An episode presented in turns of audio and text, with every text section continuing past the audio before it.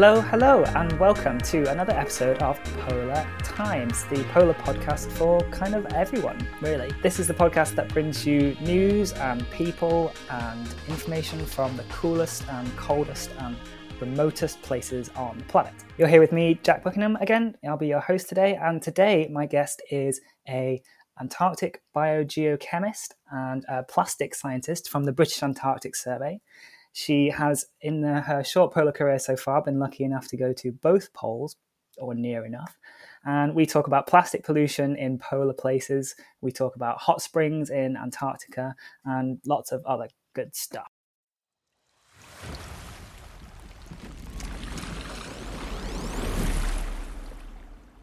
All right, let's get into it. Okay, people of all genders, please welcome to the stage Kirsty Jones-Williams. Hi, Kirsty. Hi, Jack. How are you? How's it going? How are you? I'm good, thank you. Yes, thank you for being one of our first guests on Polar Times.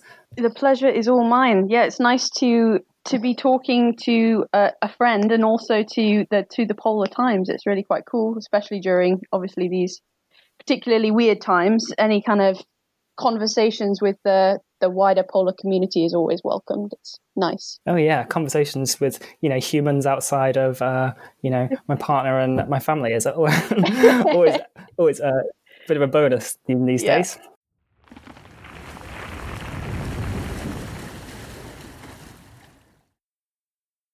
Yeah. Okay, excellent. So let's start with the first section of the podcast we are going to start calling the icebreaker. So This is where we just kind of introduce yourself, tell us who you are and what you do and what you get up to within your polar lifestyle. Sure. Okay, so I'm Kirsty Jones-Williams. I'm a PhD research student at the British Antarctic Survey and also with Exeter University. And that's through one of the UK's doctoral training partnerships. So it means that I have a university like Exeter, which specialises in the field that I study, which is microplastics, based at another institute within the National Environment Research Council, which is the British Antarctic Survey. And so my research looks at microplastics in the polar regions, which marries the two together very well. I'm in my third year for a little bit longer than usual. So I took an interruption at the end of last year to do a project called the Antarctic Sabbatical.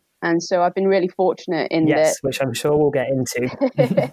Yeah, and basically I've just been very fortunate with my research in that I've been able to get out in the field quite a lot over the last 3 years. I believe I've sort of finished my field work now, so that's a little bit scary, but I've had an incredible time. I've managed to get up to the Canadian Arctic and down in the Southern Ocean and to Antarctica itself. So I've spent lots of different times with different people in different parts of the polar regions, and I feel very fortunate for that. So, I mean, British Antarctic Survey is that sounds so glamorous. Is that as exciting? And like you say, you've been to like both poles pretty much. That's that's pretty exciting. So, is it everything you kind of expect it to be working for British Antarctic Survey? Is it, without I casting too much shade their way?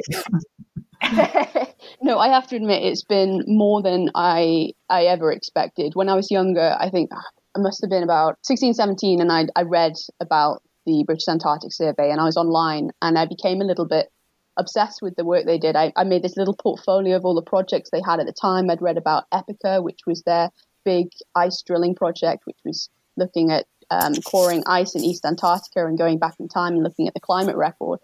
And I had these portfolios on all of the work that they did, and I used to watch the little webcam of the James Clark Ross ship and see what it was up to and what the weather was like down in the Southern Ocean. And so it was a place that I'd always wanted to work. And I didn't really know in what capacity. Antarctica fascinated me, but I didn't know whether I was even going to be qualified to be able to be a research scientist there and a PhD student, or whether I was more interested in the logistics and operations or the public engagement and the outreach around Antarctica. Yeah, I always wanted to work there. Yeah, sure. So you were an absolute stan from an early age. Seems. Yeah, I guess it seems like one of those jobs, doesn't it? Like polar research. It's something you see on a David Attenborough documentary or something that I don't know a very small percentage of the population get to do, which I guess is true. But then, so did you set out to university knowing that this was exactly what you wanted? You were like, polls are the goal. Well, we're going to get there, you know, Antarctic or bust. Well, that was my initial intention. And I went to University College London in 2010, I started, and that was my goal. And then I got a little bit lost in the hubbub of London and lost sight of that a little bit. I forgot what it was that I was really there and excited for. And then it wasn't until I was doing my master's project, I went up to Newcastle University and I did a master's in marine science and policy, effectively. It had a longer title, but that was basically what it was. And it wasn't until my supervisor at the time sat me down and said, if you only have one opportunity left in your entire life to do a research project, to do something that's your own, you manage it yourself, and it gets to look at the science of anything, absolutely anything to do with marine science, what would it be and where would you want to go? And I said, hands down, it would be the British Antarctic Survey, and I'd be looking at some sort of human stressor and the influence of that on the marine ecosystem. And so she said, well, why the heck are you sitting here? Send them an email. And so I sent them an email, and my supervisor now for my PhD picked up this email, and I was able to go down there and do some work on pteropods, which are these really cool marine snails which build their shells out of the same material as corals. And so they're threatened by ocean acidification in the Southern Ocean. So I worked on that for my master's project and then applied for the PhD project that she was writing. Yeah, I didn't for a second think that I would ever get to actually go to Antarctica. And that was something that it was kind of a goal from from my teenage years that I lost sight of. And then when it was really put to me, what do you want to do? I was like, okay, no, this is what I want to do. And I'm going to work my damnedest to try and actually get to Antarctica, to understand what threatens it and how, and what best we can do to protect it. But there was, there was an element definitely of luck of being able to send that email and the right person picking it up and having the support from that supervisor, I think, has been something I'm very grateful for. I was going to say, you make it sound so easy. Just send one little email and then there you go. Master's project, PhD. Yeah, that's me paraphrasing. I sent maybe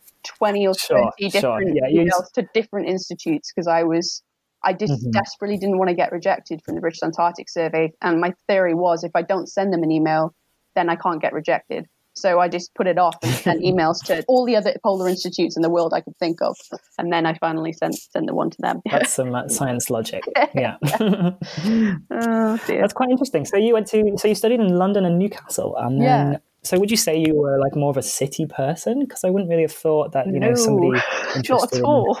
The opposite. Okay. Yeah. So interesting. I'm from North Wales, and basically the appeal of London was, it was diversity. It was to be surrounded by, it was called the global city, and it was to be surrounded by people with different opinions and different background. And I was a little bit, even though we can all see the appeal of the bright lights. Yeah, exactly. So I went there, but immediately started, missing the sea and the countryside, and was very grateful that I had a degree in environmental sciences, which has always taken me outside of the city. I didn't think I would ever do a PhD, which is really interesting for me because I didn't think I was cut out for it necessarily. I think it requires a lot of independent working, and I've always been somebody that I do like to do independent work for sure, but I also like to feel like I'm part of something bigger, like that kind of almost like that startup atmosphere. But actually what you get in polar science in particular is that feeling of being part of something bigger, and that's what you get when you go on a ship. Everyone's there for the same reason. Everyone has a different job, but everyone is there for ultimately the same reason, which is to collect data and to understand Antarctica and the Southern Ocean, or up in the Arctic, to understand it better. So actually I do get that from being a PhD student in the polar sciences.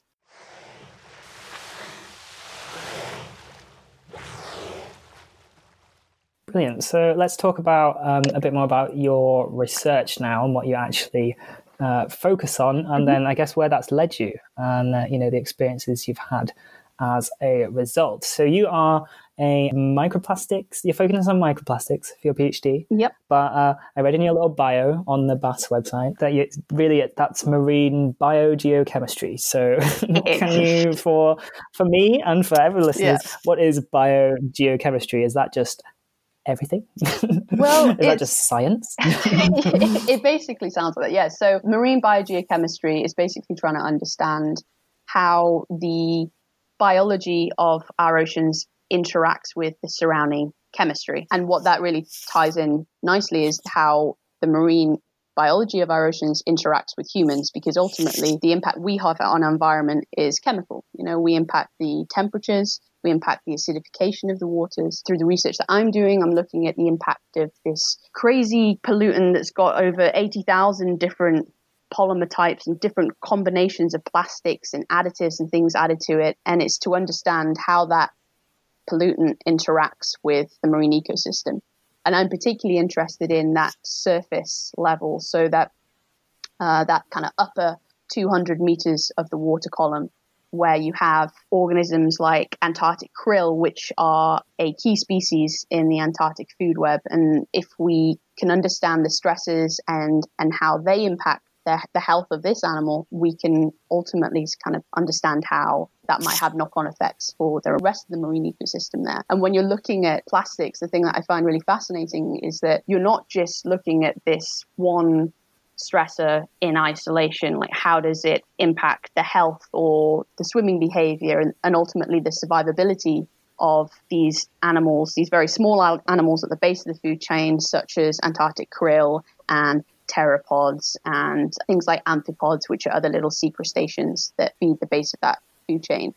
It's understanding how plastic interacts with all of these other stresses. You know, in some cases, perhaps it binds to other pollutants in a particular way, which might increase the uptake in these animals. And so my research goal going into it was quite broad and quite a big undertaking, as I'm sure most PhD students begin with this very big question and go, hang on a second, that's way too big. I can't answer that. I can't even scratch at the surface of that. I need to narrow it down a little bit. So my work's gone from kind of trying to understand what's the general impact of microplastics on zooplankton, so those animals existing in the water column in the polar regions, to asking, okay, well, firstly, what actually exists in the polar regions plastics-wise? What do we actually know? Because when I started in 2017, there was actually just a handful of studies that had been done, and a lot of it was citizen science. So it was really about kind of going back to basics and saying, well, let's actually go out there and collect some samples and see what we're finding. And actually, are we collecting samples in the right way? And that's been a lot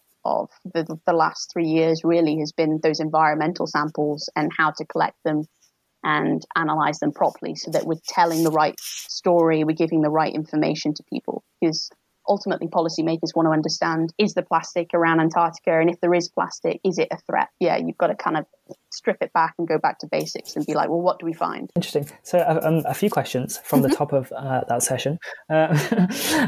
Firstly, when you say the pollutants, so you're studying, is that the plastics themselves, or is that something else, some kind of like chemical? Yeah, so I'm talking specifically about plastics, but something that I'm interested in is looking at this, what we call like this multiple stressor environment. So trying to understand not only whether these microplastics are being ingested by Antarctic krill specifically, but how they might interact with other stresses in that environment. So for example, I'm designed like an incubation experiment on the last expedition I was on, where I was looking at how microplastics might interact with mercury. We know mercury is a biomagnifying pollutant.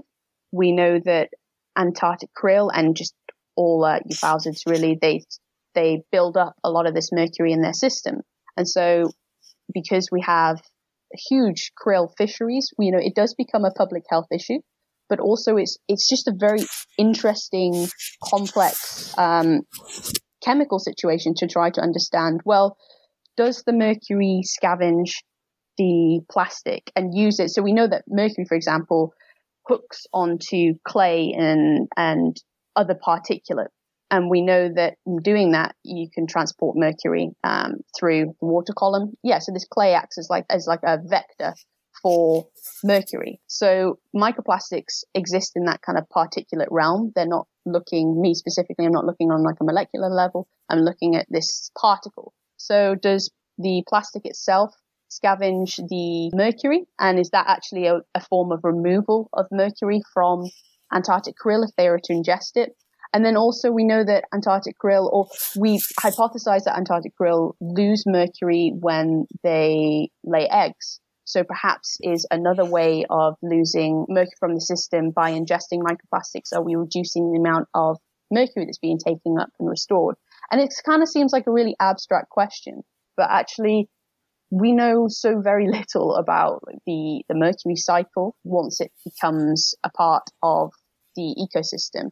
And similarly, we know very little about actually the pathways of microplastics. And so if we want to consider the pathway of microplastic, we have to understand how it interacts with these other things which are in the system where those Antarctic krill exist. And so I just find it this really like fascinating, slightly bizarre question to be considering, but I think it's really important to understand the more realistic environment that we're looking at when we talk about plastics being a pollutant in this part of the world. When you say microplastic, yeah, what kind of size particles are you talking about here? Obviously small enough to be ingested by krill. How big are krill? So krill, I mean, an adult size krill could be about 55 mil, so about 5.5 centimeters. Microplastics, the phrase was coined, I think, back in like 2004, and it is initially used to describe any plastic less than 5 millimeters in size. And the reason for calling it anything less than 5 millimeters in size was kind of thinking that, okay, less than this size, we know that it's biologically available. So it's kind of attractive as food. It occurs as the same sort of size as the food that zooplankton and organisms at the base of the food chain are eating. So we know that if any animal or organism is going to be eating these microplastics, it's ones that support that food chain, and that's really important. But actually, in the last few years, there's been calls for being a little bit more restrictive with the way that we define microplastics. So microplastics actually being those less, I think the most recent paper I read suggested less than 1,000 millimeters, because in reality, it's that less than, yeah, so 1,000 micron, less than that is a microplastic, less than a micron is a nanoplastic. And when we talk about nanoplastic... Okay, sorry, and how big is a micron? So, really... Yeah, so... how many microns? So there's 1,000 microns in a millimeter. Yes. Is that right? Yeah, so when we talk... Okay. Initially, when we talked about microplastics, we were talking about 5 millimeters and less, and now we're talking 1 millimeter and less, because it's that 1 millimeter and less that is truly kind of edible, let's say, in terms of size to the zooplankton. And why do these zooplankton swim around eating plastic? Is it purely by accident, or are they just... that's quite an interesting question, because it depends on the way that the zooplankton feed. You know, some zooplankton are very passive. You have things like salps and jellies, which will just create, I guess they'll create not a current, but there's suction. Just suck everything in. Exactly. That was my suction noise. Yeah. That was a very good noise. Thanks, that's exactly what I imagine it sounds like. You have guys like those that will take up microplastics very passively. Krill, for example, create little currents, almost if you can imagine yourself swimming in like a doggy paddle sort of fashion. You can picture them, can't you, with their little kind of fingers, like their little combs, like combing. Exactly. Out. Imagine us with, I don't know, maybe... creating that kind of current around little like plum-sized particles and just popping away at them, perhaps, if they happen to. You know, if we're put into a pool of plums and we say, hey, these plums are really good for you and they'll make you strong and healthy, and then you're doggy paddling your way through those plums, but oops, there's a few ping pong balls on the way. It's kind of difficult to determine what's what, and you just consume what you consume. But then that's, as you say, that's the problem, because, you know, the fish eat the krill, and then the birds eat the fish, and the whales eat the krill as well. Yeah. You know, it's this whole food web situation. So, as you say, krill is this keystone species, right? That's the right phrase. Yeah, keystone species, exactly. Right, so that's why it's a problem. And does it then? It doesn't. Does if they've ingested a piece of plastic, does that kill them dead straight away, or does that just stop them?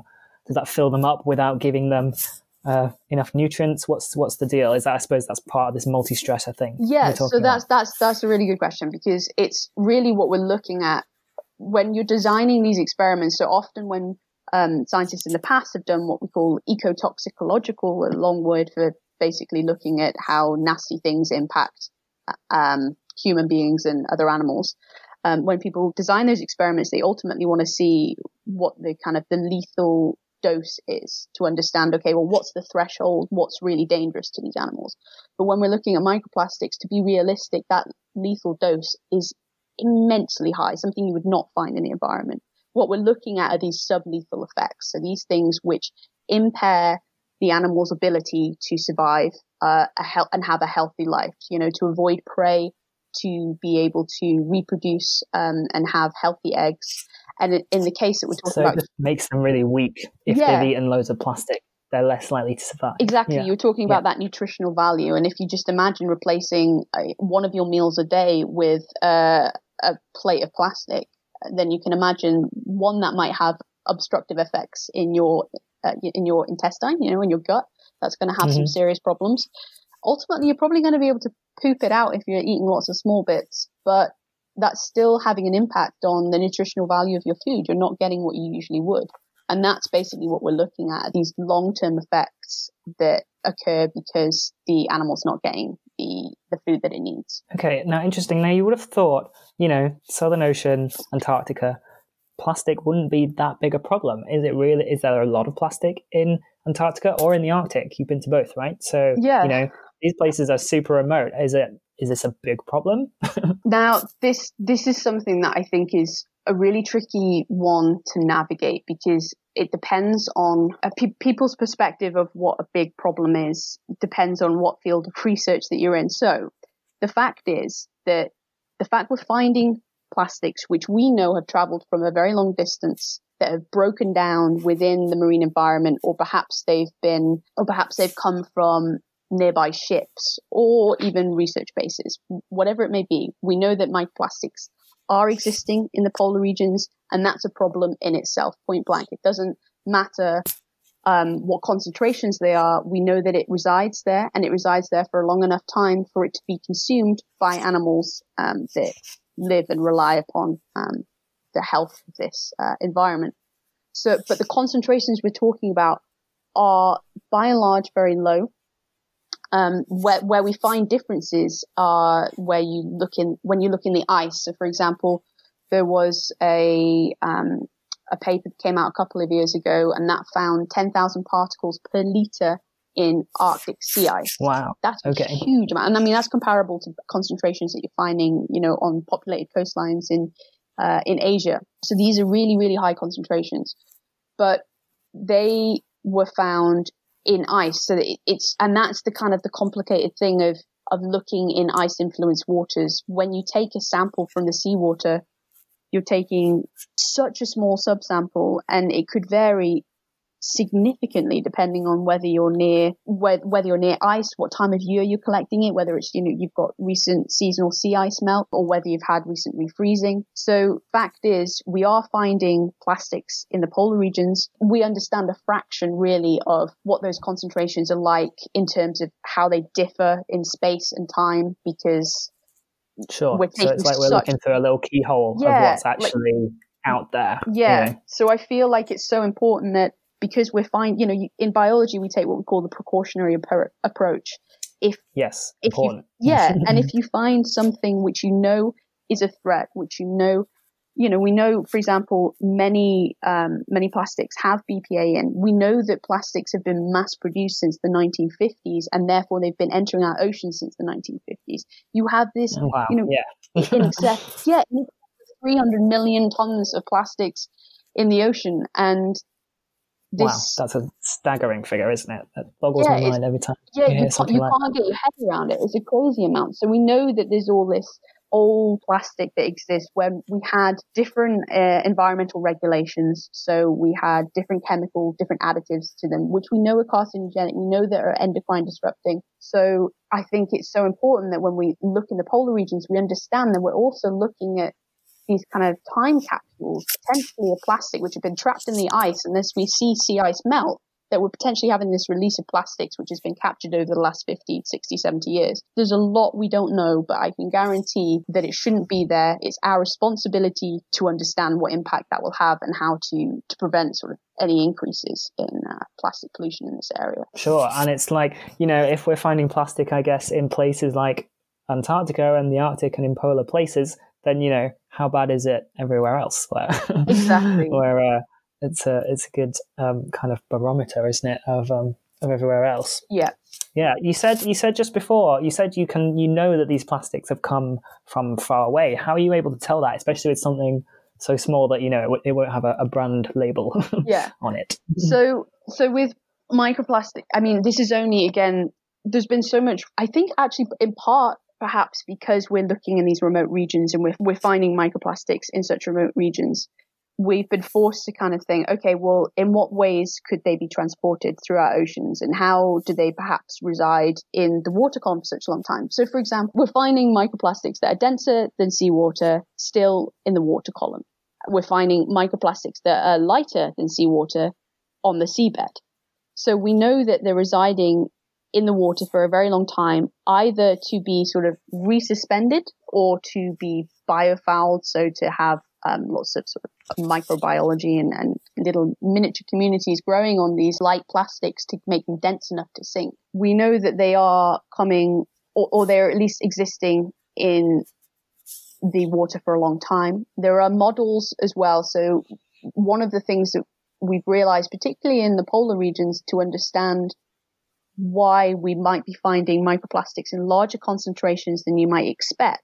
So, for example, actually, let's wheel it back a bit. A couple of years back, there was the paper by your supervisor, actually, Kath Waller, and some colleagues at British Antarctic Survey basically posed the question, okay, well, what do we know about microplastics around Antarctica? You know, how many studies have there been done? What are the concentrations suggesting? And what would we expect to see based on the numbers of shipping vessels going there and the research bases?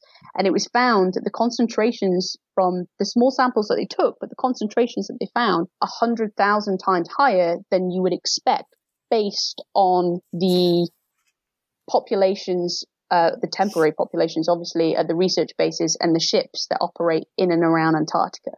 So that's suggesting that either plastics are existing for longer periods of time in the water, or they're traveling from afar. So we're working with physical oceanographers now, and those are the people that really look at the ways in which, if you imagine like a single parcel of water, and how that moves through the ocean and how that interacts and creates different currents and waves. So we're working with physical oceanographers to understand how particles, these microscopic particles, can be moved from different parts of populated coastlines and potentially get into the Southern Ocean. And previously, what was really interesting and why this Antarctica is the way it is, we have this unimpeded flow of air in the atmosphere and you know, obviously unimpeded ocean current around Antarctica, which keeps it isolated and it keeps it cold.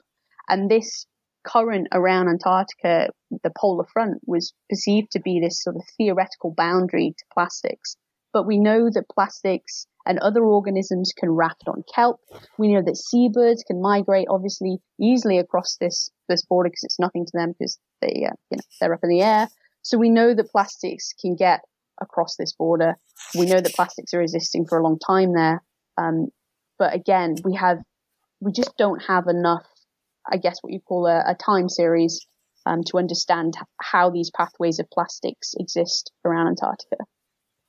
And is it the same in the Arctic? So what you're saying is Antarctica is not as pristine as we might like to believe. Yes, exactly. There are microplastics everywhere. Yeah. And it's the same in the Arctic? Yeah, I mean, the Arctic's a very different, beast. You don't have like I was talking about, this sort of unimpeded flow of water around a single continent. You don't have that in the Arctic. It's a very different place, but it's cold and it has ice. And we know that ice can potentially be this sort of dead end for plastic unless it's then released again through ice melt. Right, like you said, that's 10,000 microplastics per litre from ice or something. Yeah, was that from the Arctic? So that was up by Svalbard. And actually, a lot of the work that's done up in Svalbard, there's been obviously a lot of research, but there's been an awful lot of citizen science work as well. And just the studies that you see online of the beaches in Svalbard, it gets very busy, and tourism was one of the major threats, the sort of direct point source pollution, one of the major threats to point source pollution in the Arctic is tourism. And so it's about sort of sustainable and sensible tourism that educates the people that go to these places and these fascinating, incredible remote locations for them to kind of be a part of the research that protects that environment ultimately, because we know that there are an awful lot of bigger, what we call macroplastics. So it's very visceral. You see plastics on the beaches there in Svalbard, and that we know, for example, in the Canadian Arctic, that there's this big conversation at the moment around the opening up of the Northwest passages with increased sea ice melt, and what's it going to mean for a whole suite of different stresses, but also what does it mean for plastic pollution when we start to increase the amount of shipping traffic through these waters. The disciplines between microplastics and macroplastics, which are the big bits that you can see, and just ocean debris in general. Yeah. Are they quite different disciplines, or is it harder to inspire people to care about microplastics because they're, you can't see them? I think one of the things that's been very helpful with microplastics is that when there was the conversation around cosmetic beads and the bead in the UK. Yeah, exactly. So the scrubbers that you have in cosmetics and in facial washes and toothpaste, people could actually physically see what a microplastic was, and they had some sort of it makes such a big difference when people can sort of tangibly see what something is and understand how it would have an impact. So often when you're talking about microscopic things, then people don't tend to care so much. But because particularly in the UK there was this conversation around microplastics in toothpaste and facial scrubs, there was this sudden kind of, this is a really obvious thing. This is a thing. This is super obvious. This is another thing to worry about. But it was also one of those things which was like, okay, well, it also has a really obvious solution. We stop using plastics in facial scrubs, full stop. And it had a very easy solution. And I think people engage more with something if they know it's not hopeless. Sure. Yeah. And I think with plastics in Antarctica and plastics in the Arctic, one of the things that's been really interesting is that when people suddenly go, hang on a second, the behaviors I have at home and the things that I decide to purchase, whilst the onus shouldn't be solely on the consumer and each individual person, it should be that we have practices in place and policies in place which mean manufacturers can't produce something that harms our environment. That should be the way it is, but sadly that's not the way it is. And so when a person sees that the decision they make and the products that they buy potentially ends up making all its way to Antarctica or the remotest island, Henderson Island in the Pacific, that's horrific to know that you could be contributing to something like that. And I think as soon as they realized that they could make a really quick and easy change, I think then people did start to engage with microplastics a little bit more.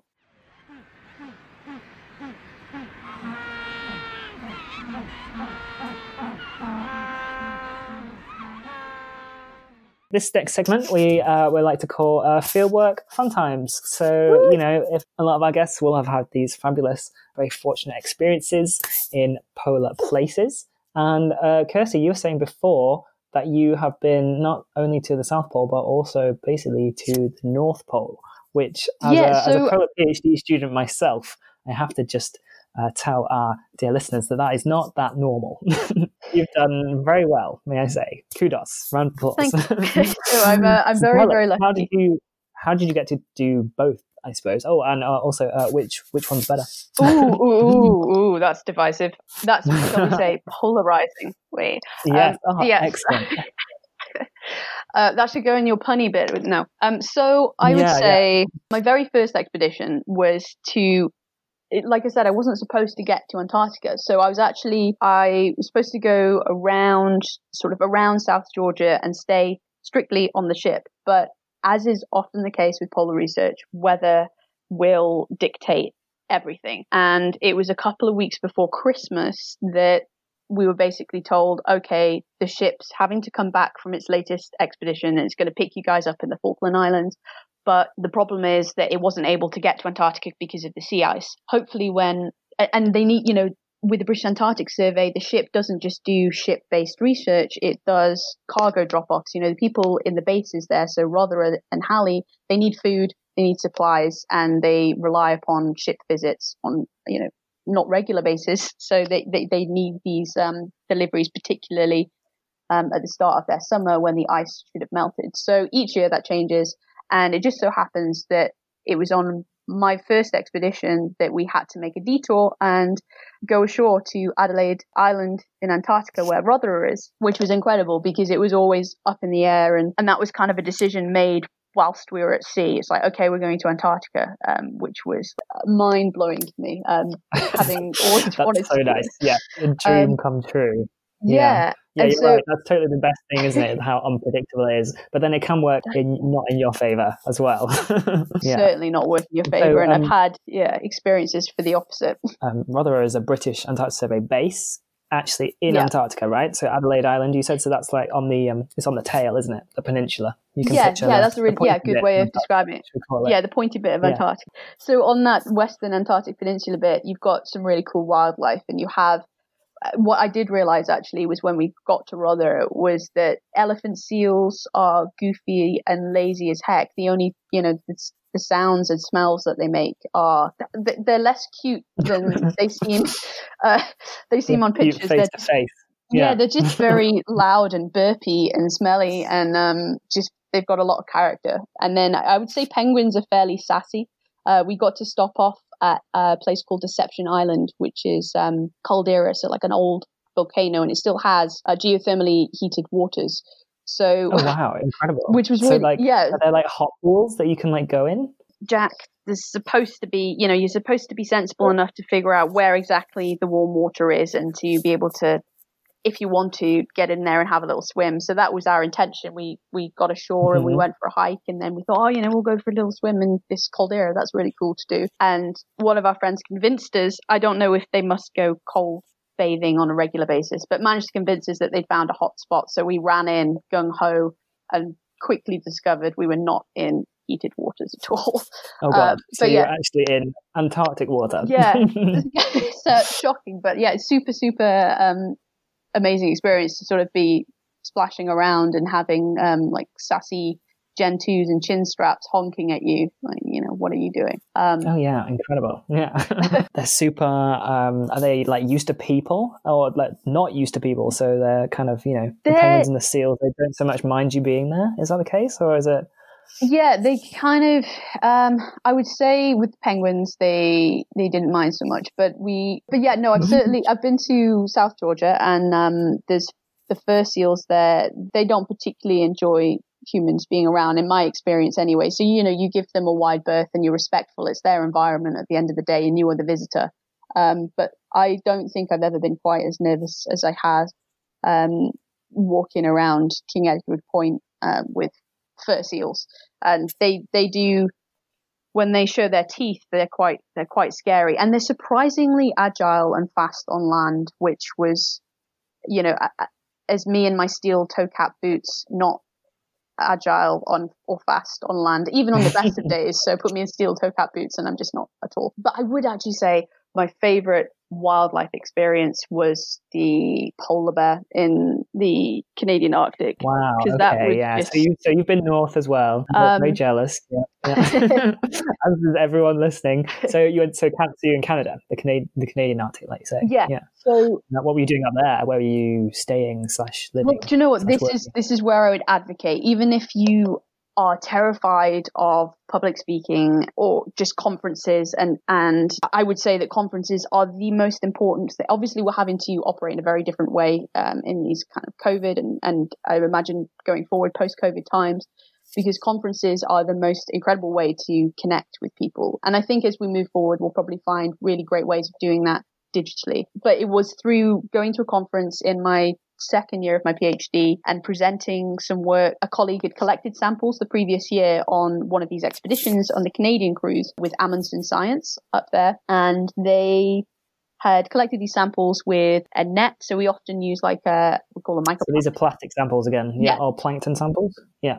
So they were plastic samples, which was basically involved throwing a net over the side of a ship and towing that laterally, so along the sea surface. It's high tech plastic science. Yeah. Exactly.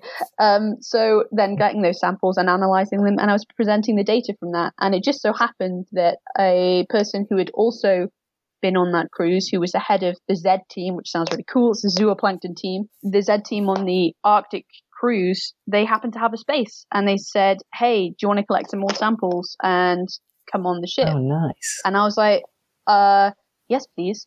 And that was a month, but that was quick. So that was like a month before, no, maybe 2 months. I had to sort of do all my security checks and get everything sorted. Yeah, and then I headed out in the August, September of my second year doing my PhD, and we flew to Quebec, and then we flew to Resolute Bay up in the north, and that was what was a real surprise that no one had told me about, was that when we got to Resolute Bay, we couldn't get directly onto the ship, and we had to take a helicopter. Oh, wow. And that was awesome, because they said, "Who hasn't been on a helicopter before?" And I was like, "Oh, I've not been." And so they put me at the front, and that was, yeah. That was...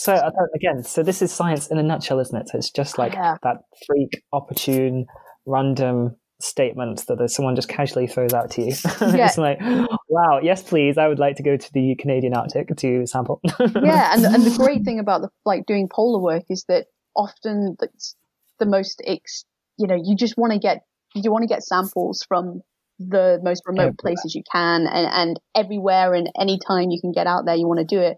And it's so the difference between kind of expedition planning and field planning and field work brain compared to getting back to the lab and being here in the for me in the UK, it's so different. It's so high adrenaline, spontaneous, and I've got to have plan A through to C, and then you come back to the UK and it's a much slower pace, and it's very, very different.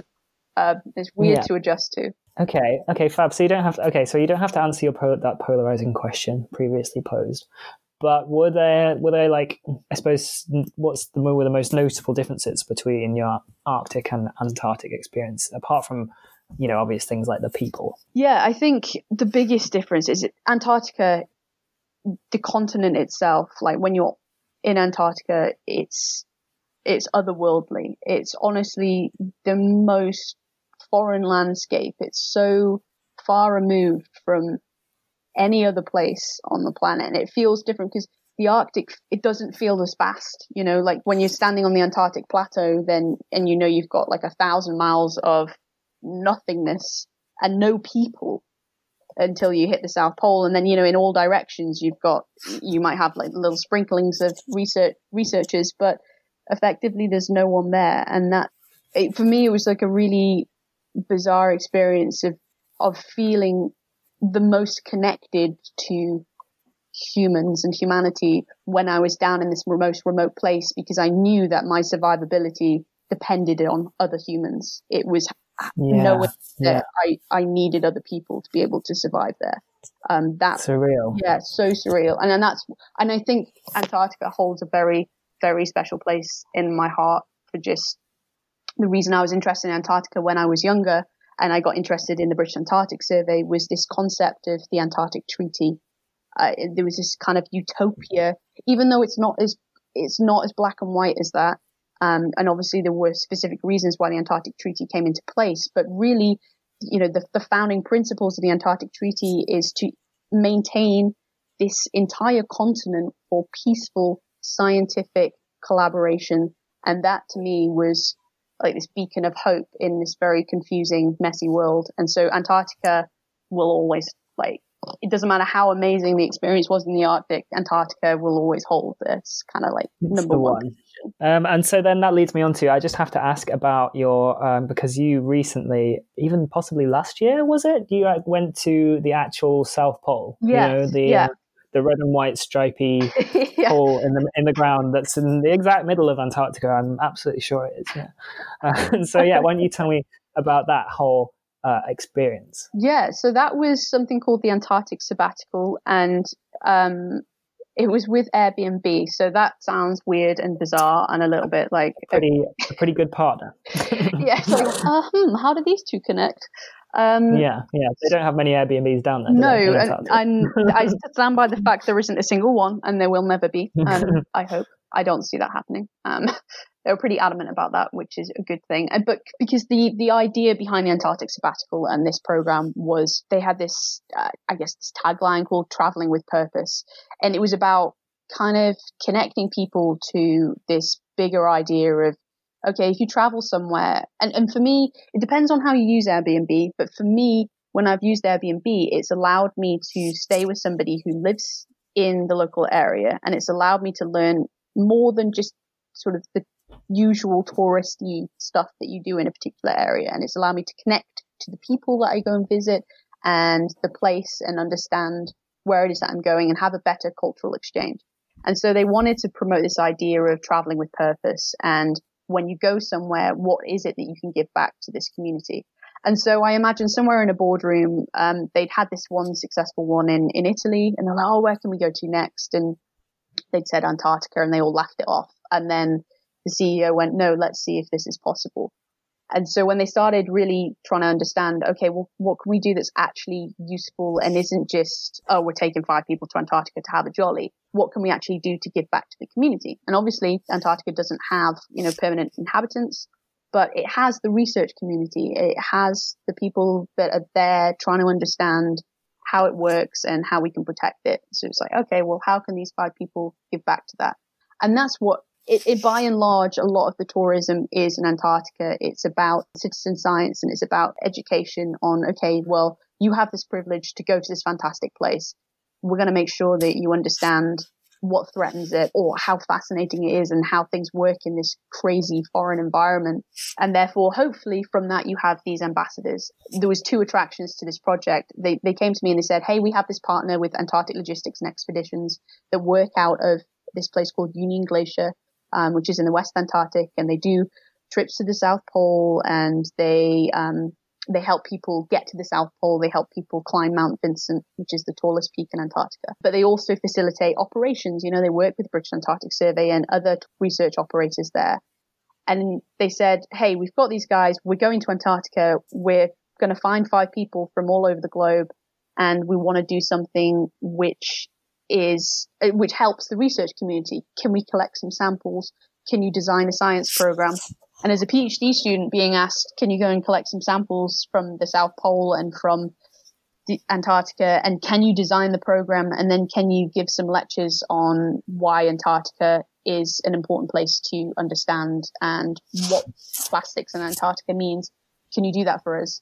I was like, yes. Yes, please. Yeah, that sounds great. It sounds like a dream come true. So they approached you based on what you'd already put out there? Yeah, so they'd approached me through my supervisor because fabulous.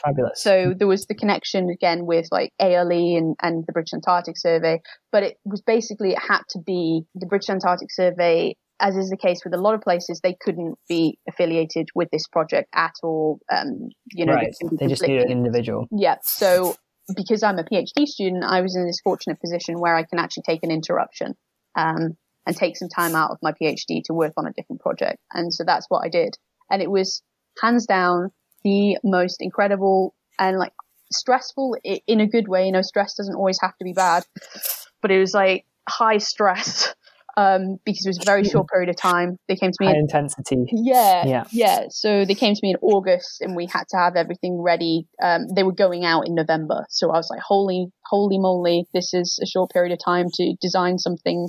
And then I stupidly carried on doing my PhD for a couple of months and tried to juggle all of the, we had to find the 5 people, so that was a long process in itself. And it was an open call, wasn't it? So like anyone could apply to be these 5 citizen scientists who would go down and help you with this project you're doing, basically. Exactly.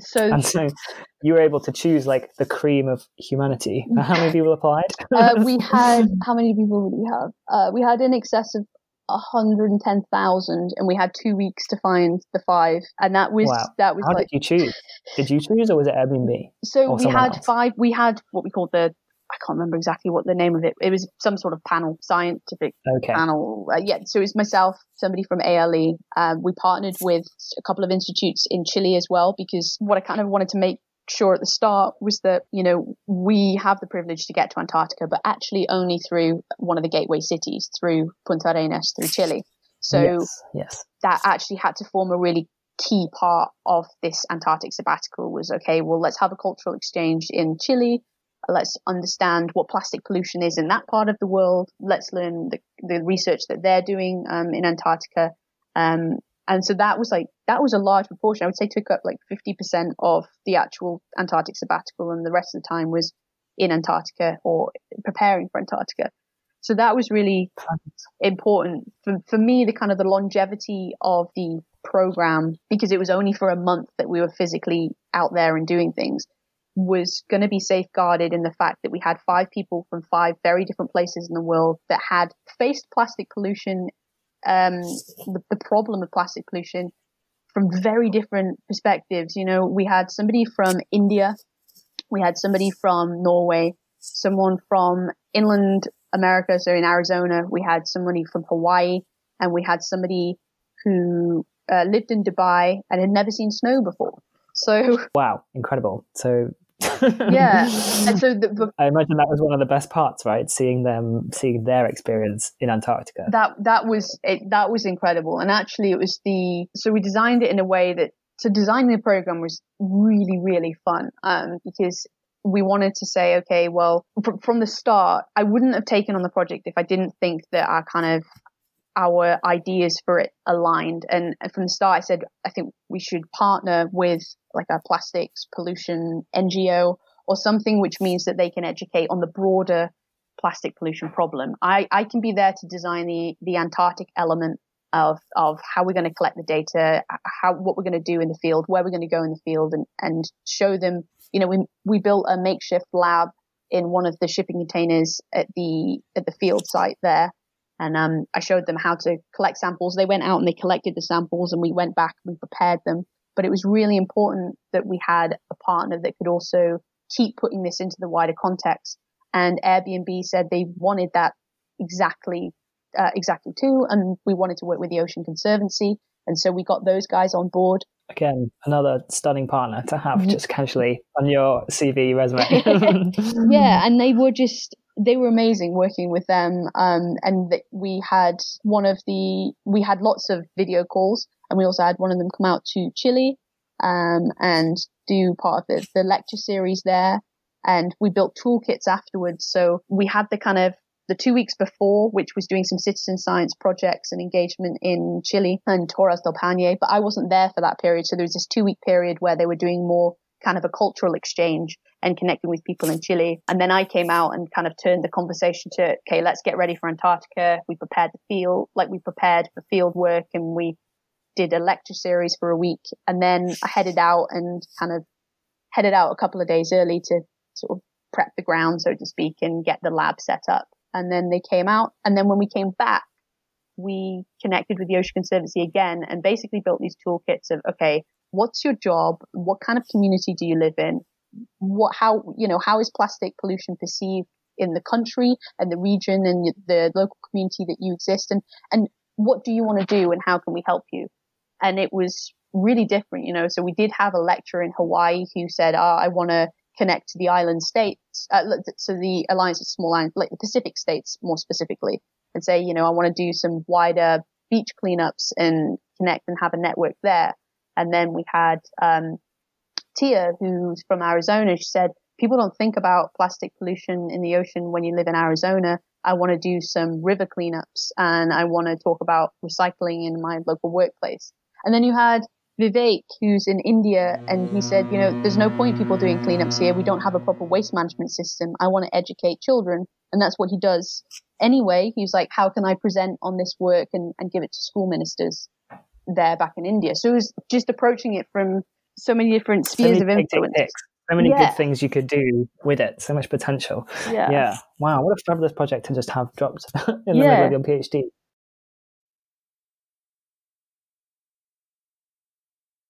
Okay, now we come to the next part of the show, which is, I like to call the polar plug. And that is just where our guests are given 2 minutes to talk about whatever they would like. So, you know, whether that's their favorite polar fact or a project that they're working on right now or whatever is in their sphere of influence. So 2 minutes. Kirsty, take it away. Thanks, Jack. So it's just a quick plug, really. And because we've been talking about plastics, I thought it was pretty appropriate to mention again the Ocean Conservancy. They do a lot of work. They're based out of Washington, D.C. They're a non-profit. And they basically look at any issues which threaten our oceans. And obviously, plastic pollution is a major one of these. And they have a program called Trash Free Seas. So if you go to their website, you can have a look at all of their things they're doing in terms of educating around plastic pollution. And also, they have an app. Now, I would highly, highly recommend. It's free to download. You can get it off if you've got an Apple or Android. And it's called the Clean Swell app. So next time you go for a beach clean or even a river cleanup, you know, you don't have to be near the coast. Take your phone with you and take this app with you. And you can basically record all of the different types of trash that you pick up. And then that feeds into their mega database. They have a Trash Free Seas report that they release every year that gives you a breakdown of all of the different data that people have collected around the world. And I think they've collected somewhere or recorded somewhere in the region of 150,000 tons of trash through this app. So it's really, really helpful, you know. So if you're doing your best to do a bit of a cleanup, even if you're out walking the dog, all you have to do is log it on this. And that helps towards collecting this data, which is really important for driving policies to protect our ocean. Okay, brilliant. Thanks, Kirsty. That sounds great. And I know the Ocean Conservancy from doing beach cleans, and I'm sure that app is great because they do a fabulous infographic. They're really good at their digital, data communication, aren't they? Yeah, they're really good for schools as well. For teachers that want to sort of get some quick tidbits and little pieces of information, they have some really, really nice graphics. And they also do their international coastal cleanup every September. I don't know what that's going to look like this year with COVID, but hopefully it'll just be as successful. And you can set up your own coastal cleanup. They have just loads and loads of information and support that they can offer you online. Okay, fab. There you go. Get out there and get beach, river, nature cleaning. Why not? It's so easy and anyone can do it, can't they? Exactly. So fabulous. Okay, excellent. That's all we have time for, I'm afraid, today on Polar Times. But please join us again next week. I have been Jack Buckingham, your host today. And my guest has been Kirsty Jones-Williams. Thank you, Kirsty, for joining us. Thank you. It's been excellent to have you. Thank you. Awesome. So if you would like to get in contact with us, and if you have any questions for a polar scientist, or if you would like to recommend someone to come on our podcast, you can reach us through APEX, which is the Association of Polar Early Career Scientists, and they are on Twitter at polar_research. And don't forget to like, rate and subscribe and leave us a nice review on any of your podcast apps, and join us again next week for more polar content. Please note that whilst this is an APEX production, the views and opinions expressed by the host and any guests are entirely their own. Do not represent the views or opinions of APEX or any other host institution mentioned.